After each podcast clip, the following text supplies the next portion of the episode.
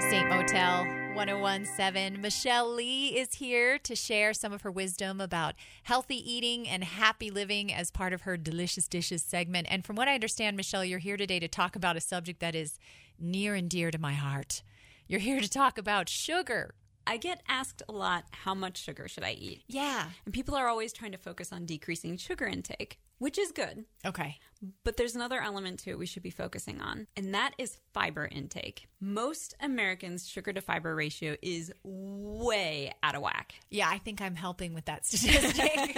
if you are, you're not alone because most Americans, their ratio is four times greater than it should be. no way, really? Yeah, so the recommended level is three grams for every gram of fiber. Most people are eating 12 grams of sugar for every one gram of fiber. Whoa. is it possible that there's someone out there who's eating 24 grams of sugar and zero grams of fiber? I think maybe I'm looking at her.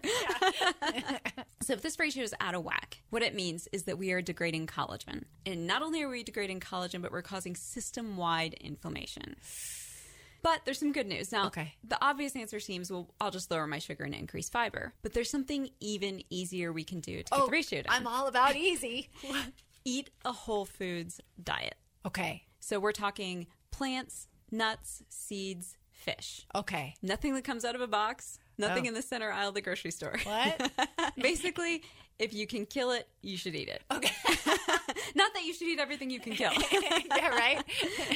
but the magic behind this diet, the reason this works is that a diet based on whole foods has naturally the right ratio of sugar to fiber, and Oh. that's why we should be eating that way. Okay, so let me think about this. You're saying Malamar's not a whole food diet. Perhaps not. Okay. and then I know there's more of your wisdom in the Young Skin Diet, your newest, because you've written two books. That's right, Living Lux Gluten Free and the Young Skin Diet. And I actually have a new one. It's the Young Skin Diet's Top 50 Secrets for Naturally Younger Skin. Oh, can we pre order it or how do we get this? Well, it will be available on ebook and it's only going to be 99 cents. what? Yeah, so Girl, you need to raise your prices. well, this is actually an answer. A lot of people said they wanted more from Yeah. the Young Skin Diet, which I was really excited about. So I was trying to give people something that they had asked for, which was an easier access companion manual to go with the book. So that's what this is and if people want to find you, what's a good website? theyoungskindiet.com. Great. Thank you. You're welcome. 1017